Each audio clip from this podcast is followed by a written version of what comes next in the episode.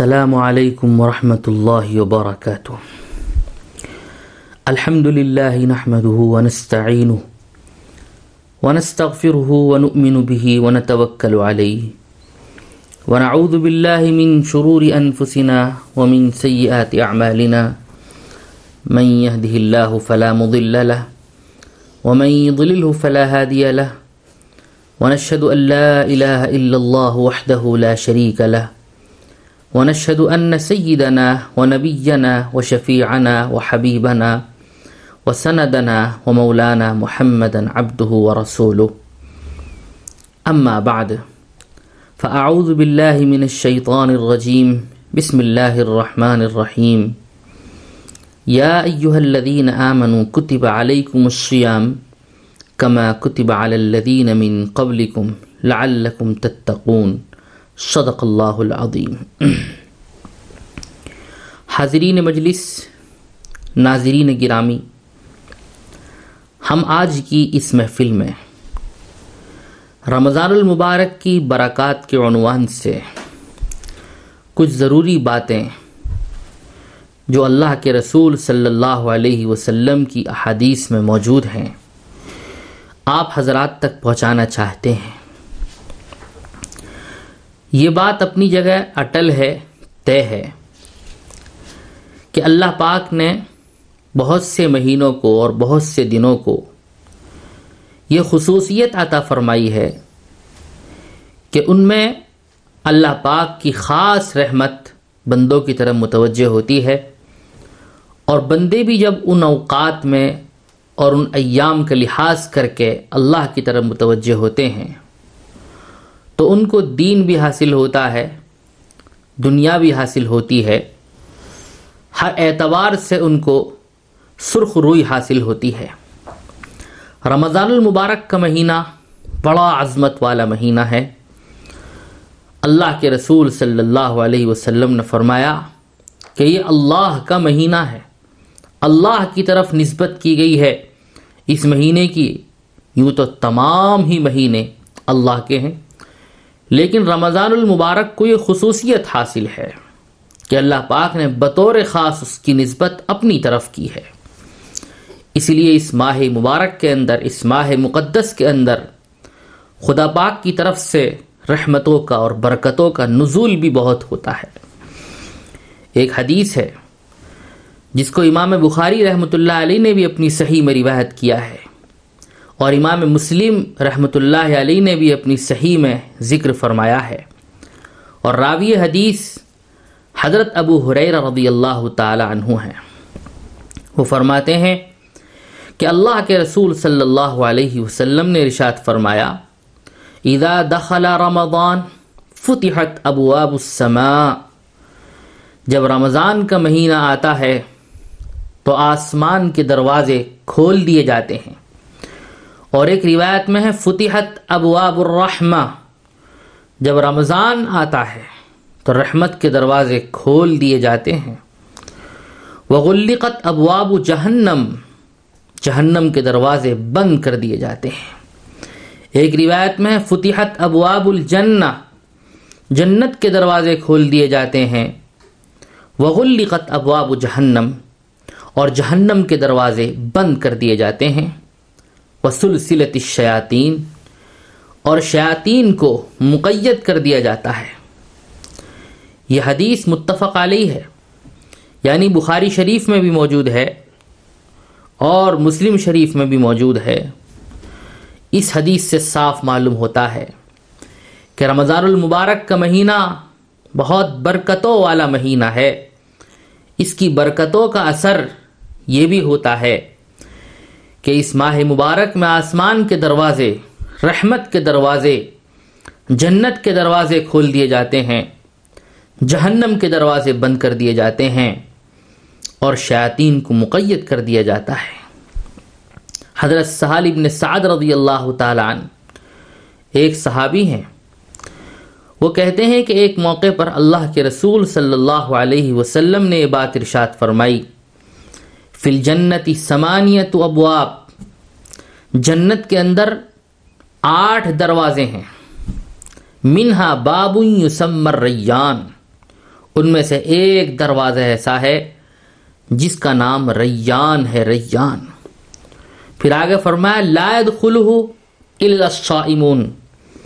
اس دروازے سے صرف روزے دار ہی داخل ہوں گے۔ یعنی وہ دروازہ روزے داروں کے لیے مخصوص ہے۔ یہ روایت بھی اعلیٰ درجے کی ہے۔ متفق علی روایت ہے یعنی صحیح بخاری میں بھی موجود ہے اور صحیح مسلم میں بھی یہ روایت موجود ہے۔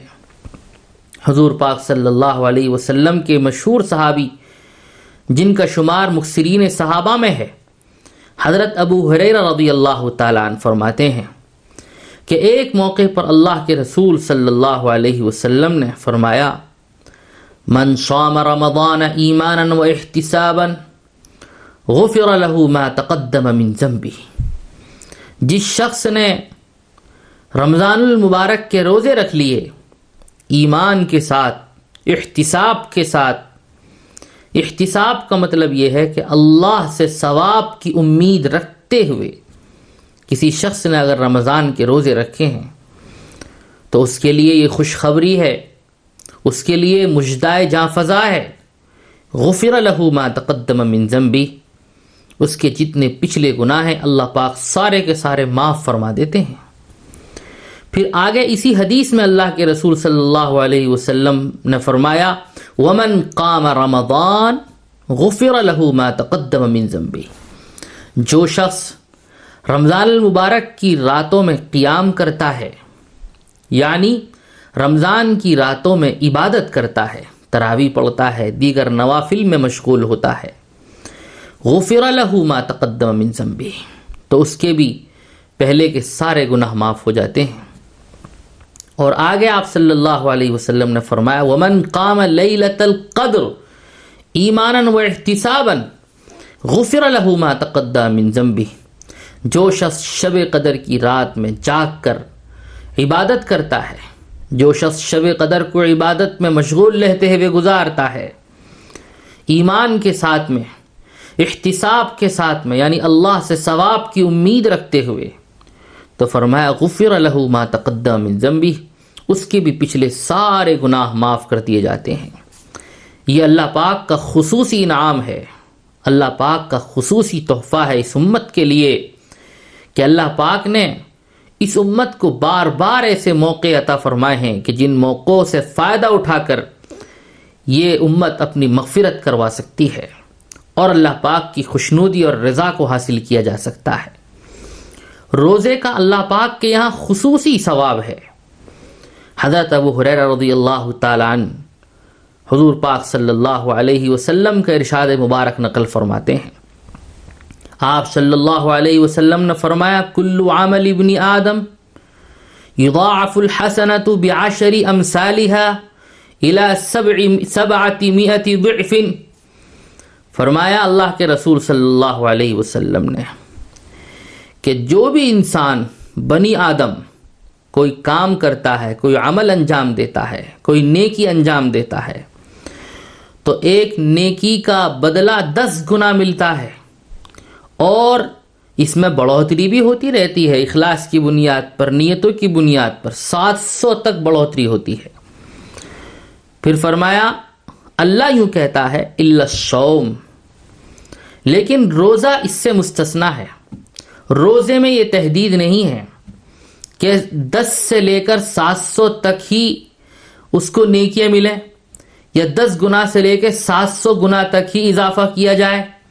روزے کے لیے تحدید نہیں ہے۔ روزے میں تو روزے دار کو ہماری طرف سے یعنی خدا کی طرف سے بے شمار اجر و ثواب سے نوازا جاتا ہے۔ اللہ نے فرمایا اللہ سوم لی و ان اجزی بھی سوائے روزے کے۔ روزے میں ہم نے ثواب کی یہ تحدید نہیں رکھی ہے، یہ روزہ تو میرے لیے رکھتا ہے، لہذا میں ہی اس کا بدلہ دوں گا۔ اور اس طرح سے بھی پڑھا گیا ہے۔ وانا اجزا بھی میں ہی اس کو بدلے میں مل جاؤں گا۔ یدعو شہوتہ و طعامہ من اجلی یہ شخص اپنی شہوت کو، اپنی خواہشات کو چھوڑ رہا ہے۔ اپنے کھانے پینے کو چھوڑ رہا ہے۔ کس کے لیے چھوڑ رہا ہے؟ میرے لیے چھوڑ رہا ہے۔ پھر آگے فرمایا گیا، لِلصَّائِمِ فرحتان۔ روزے دار کو دو فرحتیں ملتی ہیں، دو خوشیاں ملتی ہیں۔ فرحت عند فطری ہی و فرحت عند لقاء ربہ روزے دار کے لیے دو خوشیاں ہیں۔ ایک خوشی اس کو اس وقت حاصل ہوتی ہے جب افطار کا وقت ہوتا ہے۔ افطار کے وقت اس کو غیر معمولی خوشی حاصل ہوتی ہے۔ اور ایک خوشی جو اصل خوشی ہے، کامل خوشی ہے، اس کو اس وقت حاصل ہوگی جب وہ اپنے پروردگار سے ملاقات کرے گا۔ رب العزت کے حضور حاضر ہوگا۔ اللہ سبحانہ و تعالیٰ کے سامنے اس کی پیشی ہوگی۔ اس وقت اللہ پاک اس کو اجر و ثواب سے نوازے گا اور اس کے روزے کا بدلہ عطا فرمائے گا۔ پھر اللہ کے رسول صلی اللہ علیہ وسلم نے فرمایا ولا خلوف فم الصائم اطيب عند الله من ريح المسك کہ روزے دار کی منہ کی بو اللہ کو مشک سے بھی زیادہ پسندیدہ ہے۔ روزے میں بعض مرتبہ میدے کے خالی ہونے کی وجہ سے منہ سے بو آنے لگتی ہے۔ فرمایا گیا کہ یہ بو بھی اللہ کو بڑی پسند ہے۔ اطیب عند اللہ من ریح المسک۔ مشک کی خوشبو سے زیادہ اللہ پاک کے نزدیک پسندیدہ ہے، کیونکہ یہ جو بو اس کے اندر پیدا ہوئی ہے، یہ میدے کے خالی ہونے کی وجہ سے۔ اور میدہ خالی کیوں ہے؟ رب کے لیے، اللہ کے لیے۔ پھر آگے فرمایا وشیام الجنہ روزہ تو ڈھال ہے، ڈھال۔ کس چیز سے ڈھال ہے؟ گناہوں سے بھی ڈھال ہے۔ انسان جب روزہ رکھتا ہے تو اس کی شہوت کمزور ہو جاتی ہے۔ خواہشات نفسانی دب جاتی ہیں اس کی۔ اس بنیاد پر گناہوں سے بچنا اس کے لیے آسان ہوتا ہے۔ اور جہنم سے بھی ڈہال ہے، بچاؤ کا ذریعہ ہے کہ روزے دار کو اللہ پاک جہنم میں داخل نہیں کریں گے۔ جیسے کہ بعض روایتوں کا مفہوم ہے کہ ایک روزے کے عوض، ایک لمبے عرصے تک انسان جو ہے جہنم سے دور کر دیا جاتا ہے۔ ایک لمبے عرصے اور ایک لمبی مدت میں انسان جتنا چل سکتا ہے، اتنی اتنی مسافت کی بقدر انسان ایک روزے کے عوض جہنم سے دور کر دیا جاتا ہے۔ پھر آپ صلی اللہ علیہ وسلم نے اس حدیث میں روزے دار کے لیے کچھ آداب بتائے ہیں۔ آپ نے فرمایا، اذا کان یوم صوم احدکم فلا يرفس ولا يصحب جب تم میں سے کسی شخص کا روزہ ہو تو اس کو چاہیے کہ وہ بیکار، بے حیائی کی بات نہ کرے۔ وہ کسی سے الجھے نہیں، کسی سے جھگڑا نہ کرے۔ فَإِنْ بہو احد اور اگر کوئی اس کے ساتھ گالم گلوچ کرتا ہے، کوئی اس کو برا بھلا کہتا ہے اوقات لہو یا اس سے جھگڑا کرنے پر اتر آتا ہے، تو اس کو اس سے اپنا دامن چھڑا لینا چاہیے۔ اور یہ کہنا چاہیے فل یقل ان شائم یہ اپنا دامن چھڑا کر آگے نکل جائے اور یوں کہے، بھائی میں تو روزے دار ہوں، میں تو روزے دار ہوں، میں ان باتوں میں الجھتا نہیں ہوں۔ حقیقت یہی ہے کہ اسلام اسی طرح کے اخلاق کی تعلیم دیتا ہے کہ سامنے والا آپ کا بدخواہ ہے، سامنے والا آپ کو نقصان پہنچانے کی کوشش کر رہا ہے، سامنے والا آپ کی ایزا رسانی کے در پہ ہے۔ آپ کا برا چاہتا ہے۔ آپ کو برا بھلا کہہ رہا ہے۔ آپ سے لڑنے جھگڑنے پر آمادہ ہے۔ لیکن اسلام کہتا ہے، عف سے کام لو، درگزر سے کام لو۔ اللہ پاک کو یہ عف اور یہ درگزر بہت ہی پسند ہے۔ حتیٰ کہ یہ کہا گیا کہ آپ روزے دار ہیں۔ رمضان المبارک کا مہینہ چل رہا ہے تو آپ اس کے خوگر بن جائیے کہ یہ اخلاق حسن آپ کے اندر آ جائیں۔ صبر کرنے کا مادہ آپ کے اندر پیدا ہو جائے۔ کوئی اگر آپ سے لڑتا ہے، جھگڑتا ہے، کوئی آپ کو برا بھلا کہتا ہے، تو آپ کو اس کا جواب نہیں دینا ہے۔ بلکہ آپ کو یہ کہہ کر خاموش ہو جانا ہے ان نمر ان شائم میں تو روزے دار ہوں، مجھے ان سب چیزوں سے کوئی واسطہ نہیں ہے۔ یہ روایت بھی متفق علیہ ہے۔ یعنی امام بخاری رحمہ اللہ نے بھی اپنی صحیح میں اس کو نقل فرمایا ہے۔ اور امام مسلم رحمۃ اللہ علیہ نے بھی اپنی صحیح میں اس کو نقل فرمایا ہے۔ روزہ دار جب روزہ رکھتا ہے اور افطار کا وقت آتا ہے، تو افطار سے پہلے اس کو دعا مانگنی چاہیے۔ اس وقت کی دعا مقبول ہوتی ہے۔ مصنف ابن ابی شیبہ میں روایت موجود ہے۔ اور راوی حدیث حضرت ابو حریر رضی اللہ تعالیٰ عنہ ہے، فرماتے ہیں اللہ کے رسول صلی اللہ علیہ وسلم نے فرمایا، الصائم لا ترد دعوته روزے دار جو دعا کرتا ہے تو اس کی دعا رد نہیں کی جاتی ہے، واپس نہیں کی جاتی ہے۔ یعنی روزے دار کی دعا مقبول ہی ہوتی ہے۔ اور ایک حدیث میں اللہ کے رسول صلی اللہ علیہ وسلم نے یہ بات ارشاد فرمائی۔ اس حدیث کے راوی بھی حضرت ابو حریر رضی اللہ تعالیٰ عنہ ہے۔ آپ صلی اللہ علیہ وسلم نے فرمایا، سلاست لا ترد دعوتهم تین اشخاص ایسے ہیں، تین افراد ایسے ہیں کہ ان کی دعا رد نہیں ہوتی ہے، ان کی دعا واپس نہیں ہوتی ہے۔ وہ جب بھی بارگاہ الہی میں ہاتھ اٹھاتے ہیں، تو ان کی دعا کو قبولیت سے نوازا جاتا ہے۔ ان میں سے ایک الصائم حین یفطر، روزے دار جس وقت افطار کرتا ہے۔ تو افطار کے وقت اس کی دعا قبول ہوتی ہے۔ وہ بارگاہ الہی میں ہاتھ اٹھاتا ہے۔ اللہ پاک اس کی دعا کو شرف قبولیت سے نوازتے ہیں۔ والامام العادل اور انصاف پرور بادشاہ، عادل بادشاہ، یہ بھی جب دعا مانگتا ہے تو اللہ پاک اس کی دعا کو بھی رد نہیں کرتے ہیں۔ اس کی دعا کو بھی قبولیت سے نوازتے ہیں۔ وہ دعوت المظلوم اور اسی طرح سے مظلوم جس پر ظلم کیا گیا ہو۔ وہ اگر بارگاہ الہی میں کوئی دعا مانگتا ہے، تو اس کی دعا کو بھی ضرور قبول کیا جاتا ہے۔ اس کی دعا کو واپس نہیں کیا جاتا ہے۔ اس لیے مظلوموں کی دعا اور بد دعا سے بہت ڈرنا چاہیے۔ اس لیے کہ ان کی جو دعا ہے، وہ ڈائریکٹ پہنچتی ہے، بلا واسطے عرش الہی تک پہنچتی ہے، اللہ تک پہنچتی ہے۔ اور اللہ کے رسول صلی اللہ علیہ وسلم نے اس حدیث میں صاف فرمایا روزے دار کی افطار کے وقت کی دعا مقبول ہوتی ہے، واپس نہیں کی جاتی۔ امام عادل کی دعا بھی مقبول ہوتی ہے، واپس نہیں کی جاتی۔ مظلوم کی دعا بھی مقبول ہوتی ہے، واپس نہیں کی جاتی ہے۔ رمضان المبارک میں سحری کھانا بھی سنت ہے اور سحری کھانا چاہیے، اس سے بدن کے اندر قوت پیدا ہوتی ہے۔ حضرت انس رضی اللہ تعالیٰ عنہ مشہور صحابی ہیں حضور پاک صلی اللہ علیہ وسلم کے۔ وہ آپ صلی اللہ علیہ وسلم کے ارشاد مبارک نقل فرماتے ہیں کہ تصحرو فعن السحور برکہ۔ متفق علیہ یہ روایت ہے یعنی بخاری شریف میں بھی ہے اور مسلم شریف میں بھی ہے۔ آپ صلی اللہ علیہ وسلم نے فرمایا، سحری کھاؤ اس لیے کہ سحری میں اللہ نے برکت رکھی ہے۔ اور حضرت عمر ابن العاص رضی اللہ تعالی عنہ سے ایک روایت مروی ہے۔ جو مسلم شریف کے اندر آئی ہے۔ آپ صلی اللہ علیہ وسلم نے فرمایا فصل ما بین سیامنا و سیام اہل الكتاب اکلت السحر۔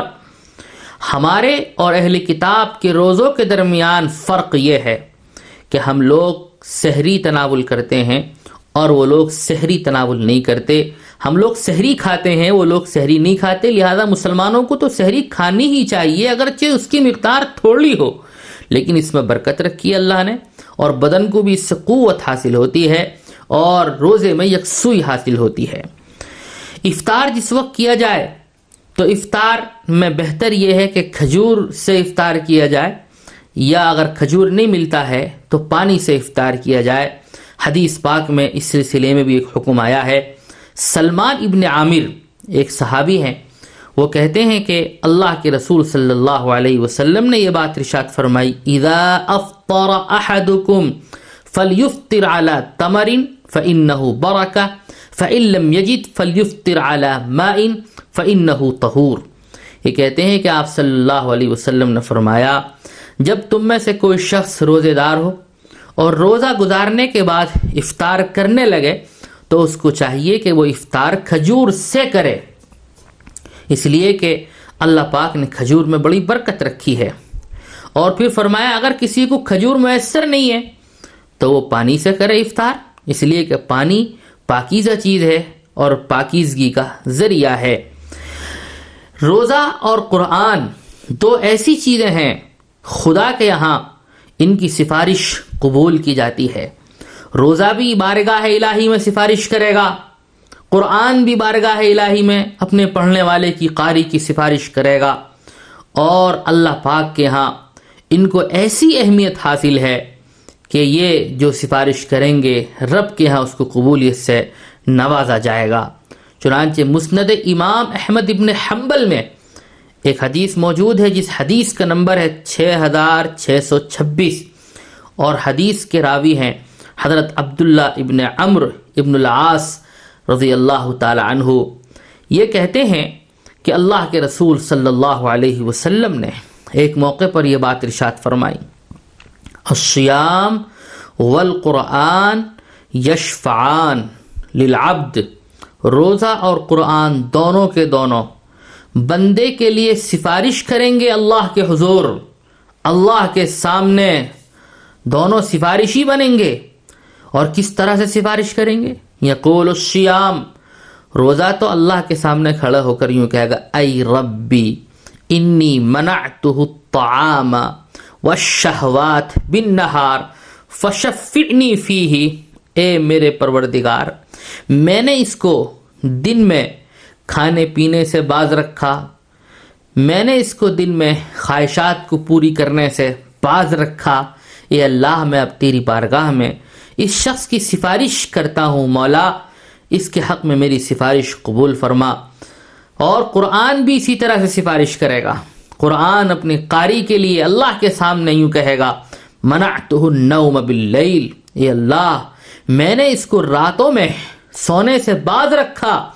لوگ سوتے تھے اور یہ قرآن کریم کی تلاوت کی طرف متوجہ ہوتا تھا۔ میری تلاوت کرتا تھا، مجھے پڑھتا تھا۔ آج تیرے دربار میں میں اس کی سفارش کرتا ہوں فشفنی فی ہی اس کے حق میں میری سفارش قبول فرما فیوشفان تو دونوں کی سفارش قبول کی جائے گی۔ یعنی رمضان کے روزے کی بھی یا یہ کہ کوئی بھی روزہ، رمضان ہی کے روزے کی تحدید نہیں ہے۔ روزہ اس کے اندر نفلی روزے بھی ہو سکتے ہیں اور فرض روزے بھی ہو سکتے ہیں۔ سنت اور مستحب روزے بھی ہو سکتے ہیں۔ اس کے اندر تو مطلق روزے کے بارے میں فضیلت آئی ہے کہ اللہ کے رسول صلی اللہ علیہ وسلم نے فرمایا کہ روزے دار کی بھی سفارش قبول کی جائے گی، قرآن کی بھی سفارش قبول کی جائے گی، روزہ، روزے کی بھی سفارش قبول کی جائے گی اور قرآن کی بھی سفارش قبول کی جائے گی۔ روزہ تو یوں کہے گا کہ اے اللہ، میں نے اس کو دن بھر تعام سے باز رکھا، کھانے پینے سے باز رکھا شہواز سے باز رکھا۔ لہذا اس کی حق میں میری سفارش قبول فرما اور قرآن کہے گا، میں نے رات میں اس کو سونے سے باز رکھا ہے۔ اس کے حق میں میری سفارش قبول فرما۔ دونوں کی سفارش خدا کے ہاں مقبول ہوگی۔ اللہ مجھے آپ کو ہر ایک کو عمل کی توفیق نصیب فرمائے۔ واخر دعوانا ان الحمد للہ رب العالمین۔